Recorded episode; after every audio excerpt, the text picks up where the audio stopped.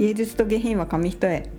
この番組は芸術も下品もたしなめる感性を磨くことを目的とし、日々生活する中で面白いと感じたことや心に響いた作品などを共有し合うことを通して人間性を高めていくことを目指すものです。今週もよろしくお願いします。よろしくお願いします。じゃあなったの、はい、今週の本今日は長い旅の途上という星野道夫さんの本を紹介したいと思います、うん、以前あの旅をする気っていう本を何個か前に載ってるのでちょっとそこでも星野さんの本を紹介したんですが、今日はその星野さんが亡くなった後に遺構書として編集されたのがこの長い旅の途中。本人が書いたんじゃないやつ。そうだからもう発表されたエッセイ集とか写真の中の言葉とかを結構まとめられてるものだから、中身は結構ね旅をする気と被ってる内容とかもあったんだけど、この本はあの結構写真がいっぱい途中途中に出てくるのね、うん、アラスカの。だから自分の中で想像、旅をする気で想像したアラスカの風景を答え合わせをしながら読める本。そっか、あっちは写真がないやつだから。そう、あっちは写真ないから、あれでこうなんか熊の話とかさ氷河の話とかいろいろ出てくるんだけど、あ、こんな風景かなって想像したものを見が実際に写真として載ってるから、なんかあ、意外と氷河ってこういう感じなんだとか、あ、なんか鹿の大群の話したんだけど、あ、鹿ってこんな大きいんだとか、ね、なんかそのアラスカの風景を実際に感じながら読み進められる本です。で、この本を読んだきっかけはなんか旅をする気を読んでもっと星野さんの世界観を知りたくなったのね、うん、で、私にとってのあの星野さんの本でマインドフルネスだろうね。もう瞑想みたいな。そう、本当に、うん、今から今この瞬間からなんか離れられるので、うん、で全然違うこう世界に自分もアラスカの身に置けて考え事からこう一旦解放されるような気分になる本っていうので、なんかもっと星野さんの世界観知りたいなっていうことも含めてこの本を読んでみました。で、今日はこの本を読んで感じたことをふたつについてお話ししようかなと思います。で、この本を読んでこう感じたことのひとつめが人間の在り方を考えさせられたなっていうのがひとつです、うん、で、それがあのすごく感じた文脈というか章がふたつあって、一つがあの秋のブルックス山脈っていう章があるのね、うん、でこのブルックス山脈っていうのは星野さんが一番好きな山脈らしくて、なんかこの近くになんだっけな、アラスカ山脈だっけなんだっけ、なんかもっとこう標高の高い有名な山脈とかがあるんだけど、このブルックス山脈っていうのはそんなに有名じゃなくて標高も低い、だからこう結構あんまり人が入らないから手つかずに残された美しい自然が残ってる場所なんだって。で、狼の遠吠えとかも聞こえるぐらい人気のない場所で、ここを旅してる時に星野さんが感じたことからなんかすごく人間のあり方をありがあり方を考えさせられたんだけど、それが何かっていうと、なんかこの旅をしてる時にテントを張ってたら近くの川の対岸にグリズリーがいたんだって。へー。で、ここでさすがに川のすぐさ反対側にさグリズリーがいたらさ、なんかキャンプするのは近すぎるしちょっと危険だなと思って移動しようと思ったらしいんだけど、うん、まあ、でもどこに移動しようが、まあ、熊のテリトリーから出られるわけはない。別にそこを移動したところで次のとこも絶対熊いるだろうし、で、まあしょうがないからここでするかって思って、まあ、キャンプをしたんだけどなかなか寝つけられな寝つけなかったのって、うん、まあそれはそうじゃない、うん、それはそうなんだね。で、その時に星野さんが言ってたのが、ここは人の住む場所から数百キロも離れた北極圏の原野。クマがいることは分かっているのに、実際に出会うのとはやはり話が違う。それでいて、もしクマが存在しないのなら、僕はこの地に来ないだろう。たとえそれが点のように離れていても、一頭のクマはその広大な原野の風景を引き締める。そしてこの土地が自分ではなくこのクマに属していることを知る。で、その後に、僕はクマに気をつけるがそれほど恐れてはいない。しかし自然に対して高をくくっているのではないかと思う時がある。つまり本当に恐怖心を持っていないのだって言っていて、なんかすごくこのこの土地が自分ではなくクマに属していることを知るっていう言葉になんかハッとさせられたのね、うん、なんか生きてるとさ、特にこうもう東京とかこう安全な場所にいるとさ、うん、なんか自分が人間が中心でこの世の中回ってるような気になってくるし、うん、なんか人間が一番強いような気がしてくるけど、うん、狩猟とかもなんかあるしねそうそうそう、だけどやっぱりキャンプとかに行くとさ、本当に自然の怖さを感じるんだよね、うん、なんか川の音とかで寝てる時にさ、普段全然気にしないけど何にもない自然の中行くと、なんか川が氾濫して流されそうだなって気分になってくるし、もしここで本当にクマとか出てきたら私確実に武器とかもないし死ぬなって思うし、うんうん、なんなら鹿とかさ、カモシカとかたまに見るのね。で、彼らは肉食じゃないから多分襲われることはないんだけど、うん、でもやっぱりああいう野生の中でさ、カモシカとか見るとめちゃくちゃ怖いのね。ああ、そうなんだ。確かに。もう一撃なんか蹴られたら死ぬなと思ってね。そうね。頭突きとかされたら。そう。で、なんかそう思った時に、なんかすごい傲慢になりかけている自分をこう戒めるじゃないけど。うん、なんか人間が中心じゃなくて結局やっぱり自然に生かされてるんだなってことをなんか改めてこの文から感じた、うん、で、なんかクマがいることがこの原野の風景を引き締めているっていうのが、やっぱりその、うん、なんだろうな、こう怖い存在とか恐怖を覚えるような存在がいるから、なんかより自然が美しく感じることでもあるのかなって、なんか安全なところだったらさ、うん、あんまり自然の美しさ感じないのかもしれないし、うん、そうだよね、そういう危険があるからこうちょっとなんか自然が美しいとかっていうところを感じる部分にもつながるのかなってことを読んでて思った。確かに怖いも含めてそう自然の良さみたいなね。で、あとなんか星野さんはさ、クマに襲われて亡くなったわけで、うんうん、ロシアのカムチャック半島だけどこだっけな、そこで夜テントで寝てる時にクマに襲われて亡くなってしまったんだけど、でここでもなんか気をつけているは気をつけてはいるがそれほど恐れてはいないって書いてあったのね、うん、で亡くなったから星野さんがどう思ってたかはわからないけど、でも別に恐れ出なかったわけではないんだろうなっていうのと、うんうん、なんか多分誰よりもこう自然を愛して自然に対するこう畏敬の念みたいなのを持ってたからこそ、その恐れてはいないっていう言葉にたどり着いたのかなっていう、うん、多分誰よりも恐れてるけど、あのそのクマがいることが自然を引き締めるっていう言葉からも分かるように、なんか誰よりもクマの怖さとかはしてたのかなと思っていて、うん、なんか結構その星野さんが亡くなった後になんかいろんなこと言われたらしいのね、うん、なんかもうクマに慣れすぎて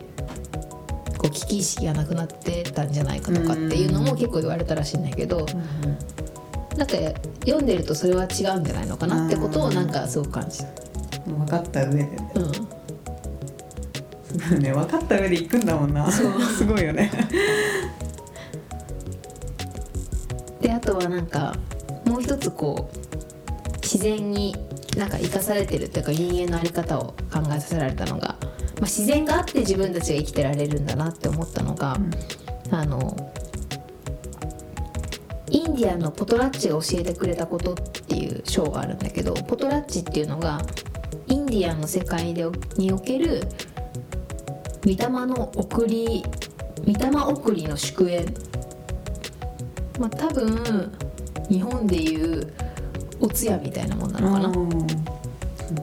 に近いものなんだと思うんだけど、でここの章であのある女性の話が出てくるんだけど、その女性がね昔ブルーベリーを摘みに行ったの、手盛りに、うん、で一粒一粒摘むのがめんどくさくなって枝ごと取ったんだって、ブルーベリーを、うんうん、そしたらあの一緒にブルーベリー摘みに行ってたおばあさんに、枝を折った瞬間にもうブルーベリーの実はそこにできないよ、そしてお前の運も悪くなるって言われたんだって怖い。ちょっとこの話で聞くとさ、なんかちょっとなんかあのエンデルセンのなんか出てきそうなおばさんのままみたいな。でもでも全然そういうんじゃない。実際の風景は全然違うんじゃない。私はここをね。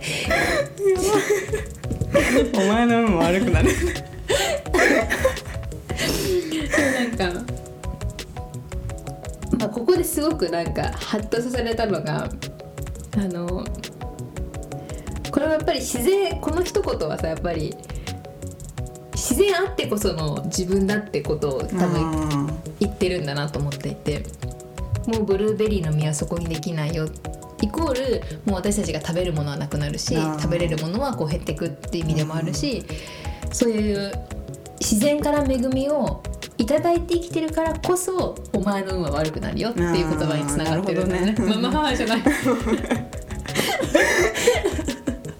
ちゃんとね理論はある。そうそうそうお菓子の家だっけ、なんかそういうのとか思い出したけどさ、確かにだからなんかいくらさお金あったとしても、お金とかこう物質的なものを持つ、持ったとしても、じゃあその自然の中、大自然の中行ったらそれって何の役にも立たないじゃん。うん、使い道がないもんね。そう。でやっぱそう思うと結局生かされてるのってそういう自然の恵みによって自分たちって生かされてるんだなっていう、なんかまあそういうちっちゃいことにも気づける心の豊かな人でありたいなってことを読んだのと、まあ、自分の在り方みたいなことをすごく感じました。でもう一つがあの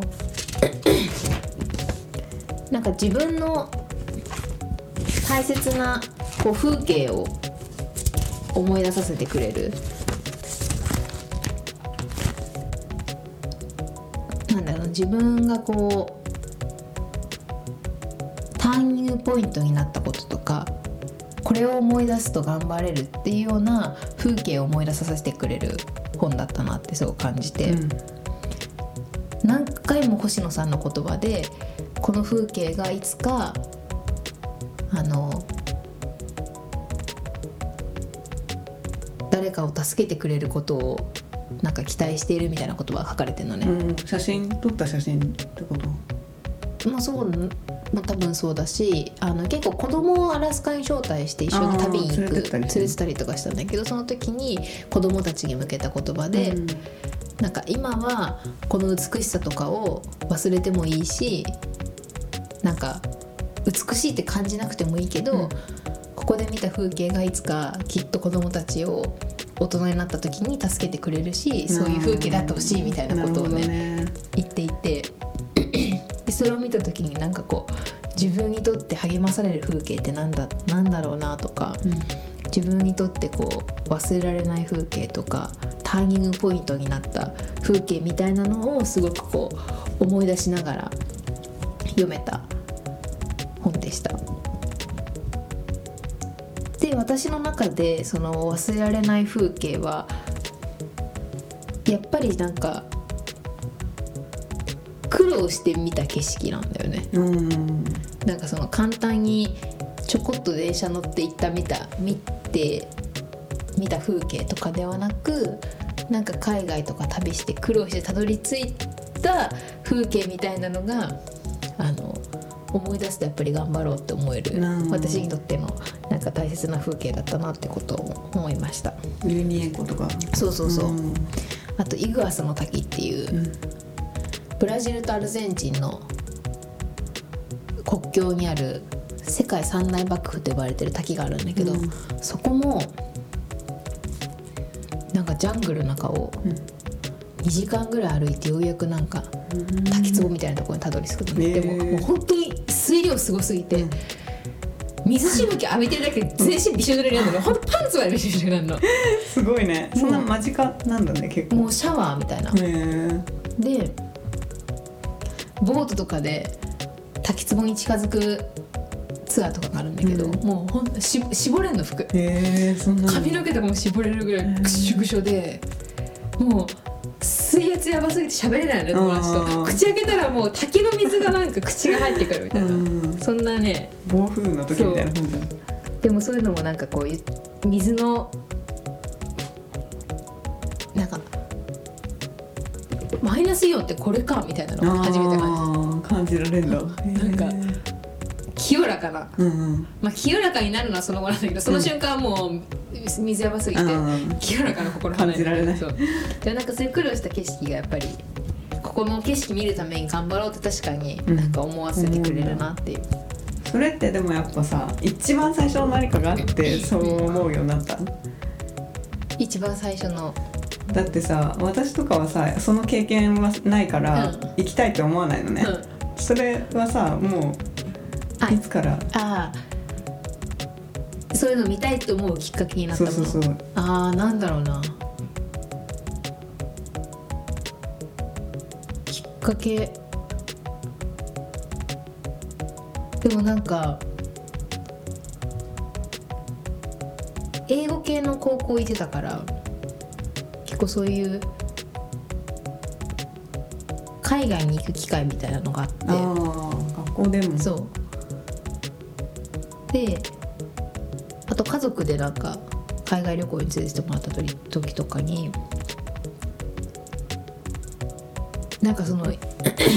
異文化の中で体験する自然って違うなって感じで、あー、なるほどね、その言葉が通じない中で、うん、あの日本語で説明ここってこういう景色ですよって説明されるわけじゃないから、うん、自分でなんかこう感じ取る、うんうんものの面白さみたいなのがきっかけな気がする。あ、なるほどね。これってなんでこうできたんだろうってなんか一応英語とかで説明されるんだけどさ分かんないわけよ、うんうんうん、だから自分の中で見てなんか読ん文献みたいなのをそこに書いてあるもの読んだりとかしてで心今すごい臭いこと言いそうな心, 心で感じる風景なるほどね、うん、でなんかそういうなんかみ自分の中で感じた風景って残るなっていうのがきっかけだったのかな、うん、ちょっと答えになってないけど、うん、なるほどね。あとなんか冒険が好きなんだよね。あ昔から昔から冒険が好きで、おばあちゃんちとかもさ、うん、山の中なんだけどなんか一人で山の中探検したりとか言ってて、うんだからなんかそういう冒険の先にある風景がやっぱり好きなんだろうなと思う、うん、簡単に見えないものが私は好きなんだなってことを小さい頃から感じる。なんかなるほどね。昔からそうだったの。そう危険なことをしたくなる。あ人がしないことをしたくなっちゃう、ね、スキーとか行っても、うん、みんなが滑るとこじゃなくて今思うとめっちゃ危険だけど、うん、人が滑んないまだここ入っちゃいけませんみたいなとこを私結構滑っちゃってたのね、うん、そうそうね。だからなんか多分そういうこうなんだろうなちょっと一苦労みたいなのして、うん、見る面白さみたいなのを小さい頃からなんか思ってたのかもしれない。なるほどね。危険が好きなんだよね、うん、なるほどね。やっちゃいけませんって言われることほどワクワクしちゃう。あやりたくなっちゃうね。う、うん、なるほどいいね。でこの本で一番好きなページがページというか章が冬っていう章があるのね。でここの一節がすごく好きで寒さが人の気持ちを温かくする、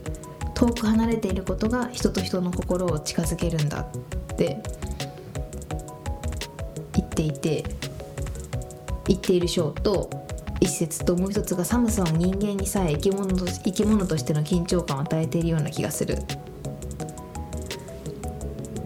てことを言ってるのね。で、なんかこの寒さが人の気持ちを温かくするってすごい表現として面白いなと思って、うん、寒いんだけどでも心は温かいっていう、うん、なんかその厳しい、これも自然につながるのかなと思ったんだけど、厳しいこう自然とか寒さがあるから人の温かみとか火の温かみを知るんだろうなって、うん、これこの間行った草原屋も一緒で、うん、朝あの早く起きて極寒の中朝日の煩悩を待ってた時にさ、本当に寒いかったんだけど、やっぱその太陽の暖かさとか、うんうん、そこの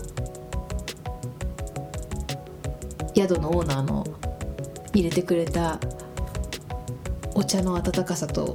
オーナーの心の温かさと、あと射抜いたじゃん、うんうん、ロックロックのタイロックが寒い中ずっと近づいてそばにいてくれたロックの太陽の暖かさとか、なんかこの生き物の優しさみたいなの、寒いんだけどあったかいみたいな、いるってだけでね、そうそう、確かにいるってだけであったかいやめて浅いいる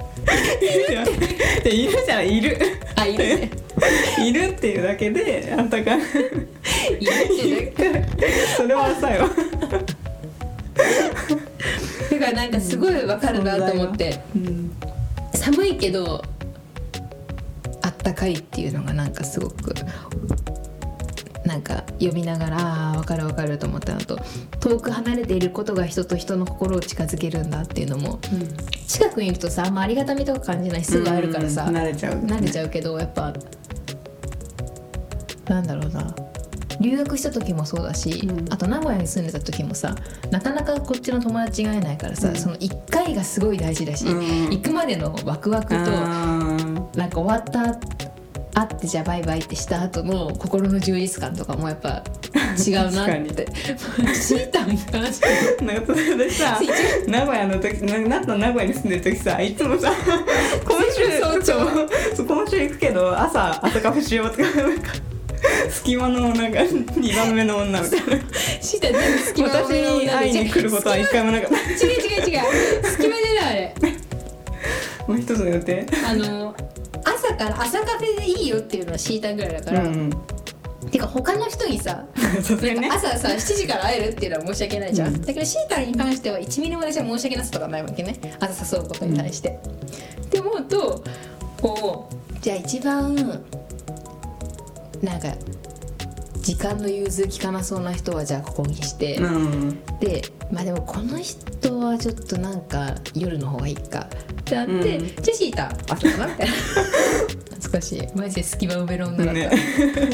いいよでもあれだったわ、その、まあ、なったがさ、それは気使ってないってことだよ、うん、そうね、東京に来るってなった時すごいさ、うん、あれだったわ、なんか別に名古屋にいてもさ、うん、その ライン とかもしたが別にさそんなに離れている感じはさ、うん、しなかったけど、なんかでもあこれから毎週土日なんか自由にカフェとか行けんだって思った時、うん、すごいワクワクだった、転職して来るってなった時が好きなの犬, 犬だっただからなんか分かるなと思って、この離れてるけど、うん、人と人の心をつな近づけるっていうのが、で最終的にこう読んでみての感想なんだけど、旅をする気もそうだし、この本もなんか本当の豊かさってなんだろうってことをすごく考えさせられる本、うん、でやっぱこう今後さんじゅうだいになるにあたって、なんかやっぱり物質的な豊かさじゃなくて、こういうなんかあ朝日昇ってあったかいなとか、うん、こう四季の変わり目、季節が変わる時のなんか自然に気づいたりとか、うん、あご飯おいしいなとか、いい出汁出てるなとか、うんうん、なんかそういう本当に小さいこと、自然とかそういう小さいことになんか気づける人間になりたいなっていうのと、あとなんかその背景にあるこう生き物に当たり前に感謝できる、うん、人でいたいなっていうのと、きっとそういうのが本当の豊かさなのかなって、うんうん、物とかお金じゃなくて、そういう小さいことを今日昨日よりあったかいなとか、うん、あ、花がつぼみになってもうすぐ桜が咲きそうだとか、うんうん、なんかそういう忙しいと気づけないようなことに気づけることが本当の豊かさなんじゃないかなってことにすごく気づかされた本でした、うん、なので星野さんの本を読むと本当の豊かさについて考え、毎回考えさせられるなっていうのはね、うん、あって忘れかけるに忘れかける人間としての大切なものを毎回思い出させてくれる。忙しさで忘れちゃう、こうおろそかにしちゃいそうなことに毎回なんか気づいて立ち止まって考えさせてくれるような本ですね、うん、以上でございます。なるほどね、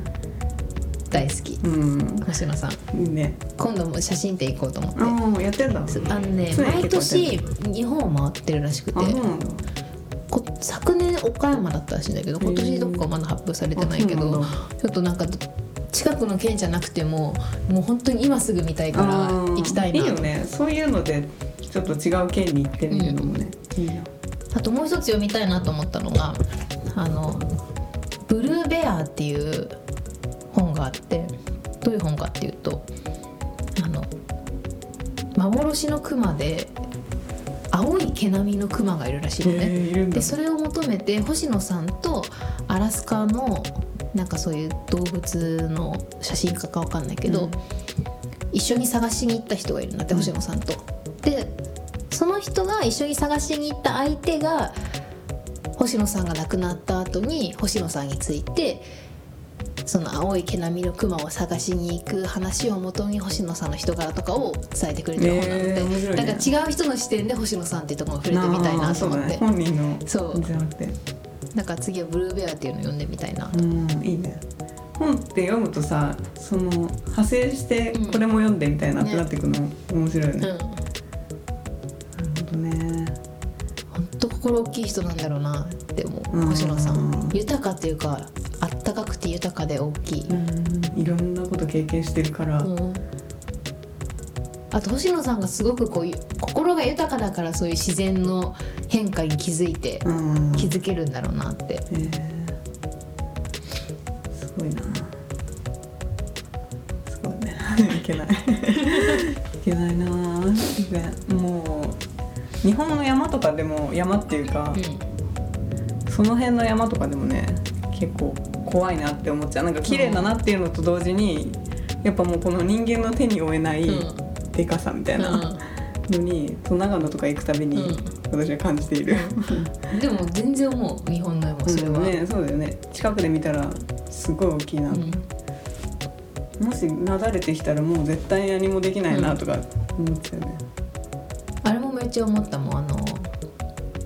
上高地にさ行った時にさ、うんちょこっとなんか川沿い探検したじゃん、うんうんうん、あそこもさ、そのいっかげつまえぐらいにクマにキャンプ中に襲われた人がいた場所だからさ。あ、そうなんだ。えー、そう、あ、そっかそっか。だからすっごいめっちゃ怖かった。あ、クマにどうしようと思って。そうだね、シータン走って逃げそうだなってでも走るとクマが増えてくるから、そ, そ, そしたら私助かるなそうだよね、そういう知識大事だよねでもさ、本当にさ、その観光地だろうがなんだろうがさ、クマには関係ないからさ、全然出てくる可能性あるよね。しかもクマの居場所を勝手にね、私たちがさ、まあね、観光地化してるし、うん、あのホテルなんか建っちゃって ね, ねどんどん侵略してっちゃう、うん、でもなんかやっぱその上高地でキャンプ中にクマに襲われた女性が、うん、クマに申し訳ないっていうコメントを出してて、うん、ああ言ってたね。そういえばなんか、ああすごいなと思った。なんかそうだよなって、なんか確かに襲う、うわ危険だねとかじゃなくて、確かにそのクマの生息地に私たちが勝手になんかキャンプしてさ、観光地化して楽しんでるわけだから、なんか通い慣れてそうな人だね、その人ね襲われてそれ言えるって結構すごいね。ねでもやっぱり確かに、あの本当にその、あここで何かあったらもう終わりだなみたいな思う場所に行った後の、うん、あの記憶はすごいさ、ね、そういうところほどね、思うよね、うん余計綺麗に見えるよね、うん、そういう場所の方が、ね、なかなか見れないっていうのと、なんかやっぱ危険だからこそ美しいなって、うんね、そういうね心が動くみたいな経験はやっぱいっぱいしたいよね、うん、去年心が動いた時あった。でも草原がやっぱ景色とかでいいよね、うん、日常はねなかなかやっぱりそこまで本当に日常で動くとさ対人関係とかしかないよね、うん、声もしてないしね、うん、そうね声があると思ってた恋愛で声心が動いたとかないな、うん、ねあんのかなこの先って思っちゃうどうどうあるんだろうなってすごい ね, ね思っちゃう。なんかもうさ恋愛の話しててもなんかもう何も面白くなくなってきちゃって最近したら。でも友達のさなんかさなんかこう彼氏との話とか聞いてても前はえそれでそれでって感じだったけど最近へーみたいなよくないわと思って、ね、興味がないそうねなんかえ興味な興味がないは冷たいな。うんなんか彼氏と喧嘩した話をこの間されたのね、うん、でなんか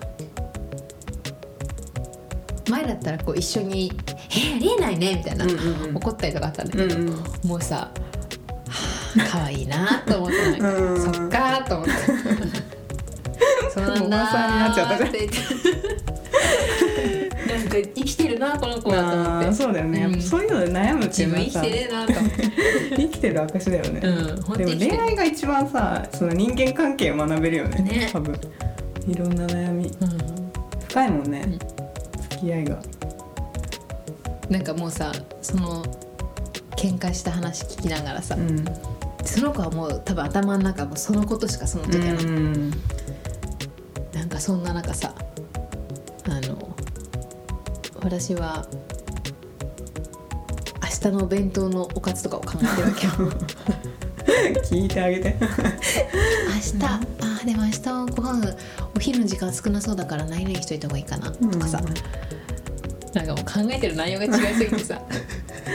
でもそんなもんだよね。結婚考えてたんだけどなんかちょっとこれで違う気がしてきたとかって話してるもんね。重いじゃん一大事なわけよその子はね一応聞いてんだけど、うん、だからそれぐらいの悩みなわけよ、うんだけど私はなんかさ次の日のお弁当のおかずで悩んでるの、うん、なんかさマジでもうレベルが違うなと思っちゃってまあでもそんなもんだよね、うん、でも絶対なったのあの M さんの時みたいにさなったもあのあれだよバイトのさホテルのバイトのできたらもうねできたら絶対ねずっと話すと思う懐かしい唯一、うん、唯一ね多分唯一好きだった人だな、うんあの前の前も付き合った人と別れてから、うん、唯一好きになった人がその人、うん、唯一き、ね、すごい話してるのを聞いて、うん、大好きだったマジ高校生と付き合ってたし私じゃなくてバイトのしかも結構なおじさんだもんね。そうよんじゅう代えってなったえ高校生付き合ったねそうだよね高校生か、うん、アウトだね。あ高校高校卒業したのねじゅうはっさいでもじゅう代だもんね、うん、アウトだねいやマジかと思ってその時今だったらにじゅうさんとかだったんですよえにじゅうさんでダメって話顔だよ意外とさそう、そういう人若いとこ行くんだよね、うん、くそーと思ってマジ好きだったな大好きだったな。だからなんだかんだ言ってさ本当に好きな人現れたら多分さ、うん、あの言わないと思う言わないかな言っちゃうんじゃない本当に好きだったらだから内緒にする内緒にして気づいたらよ。でもそうだよねだってこの前のなんだっけな にさんねんまえのもね、うん、目の前でメッセージしてるのに言わない一緒にさすごい久しぶりになんか付き合いそうな人がいて、うん、なんかシータンと軽井沢行ってて楽しくワイワイふたりで電車に乗ってる中で私は目の前でその人とずっとやりとりしてるって、うん、でもシータに一言「え全然いい人いない」って言わない最近いないのどういないって言ってるのにさいないって言ってるそのさ手はその子と ライン してるからね怖いわ後からね事後報告懐かしいしないもんねもともとしないもんね、うん、全然言わない恋バナそうお互いそんなしないないしね恋バナそんな感じです、うんいいね、また行きたいね。早く落ちコロナが落ち着いたらね、長野行きたい。長野行きたい。では、はい、お送りしてきました芸術と下品は紙一重、そろそろお別れのお時間です。この番組では皆様からのメールを募集しております。私たちに聞きたいこと、やってほしいこと、おすすめの作品、番組の感想など何でも OK です。メールアドレスはゲイゲヒ ドット エヌケーエスケー アットマーク ジーメール ドットコム です。 Google フォームからもお待ちしております。本日もお聞きいただきありがとうございました。